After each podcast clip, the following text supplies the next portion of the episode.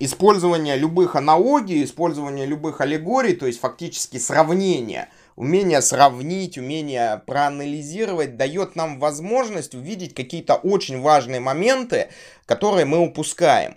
А, например, с точки зрения тайм-менеджмента, вот мы взяли, провели аналогию паровозика, который постоянно ходит по расписанию, он постоянно что работает, но он постоянно идет по одному и тому же маршруту, он не добивается никакого результата.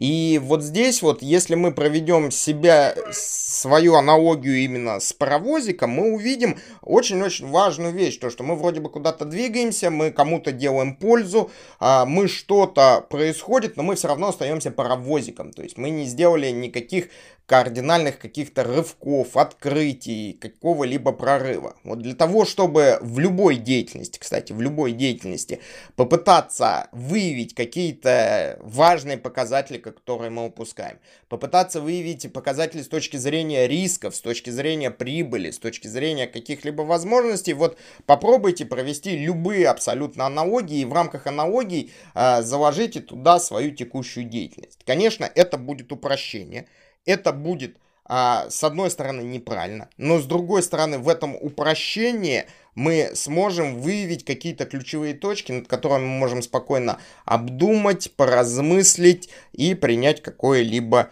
решение. Так что это очень просто и очень эффективно. Используйте на практике.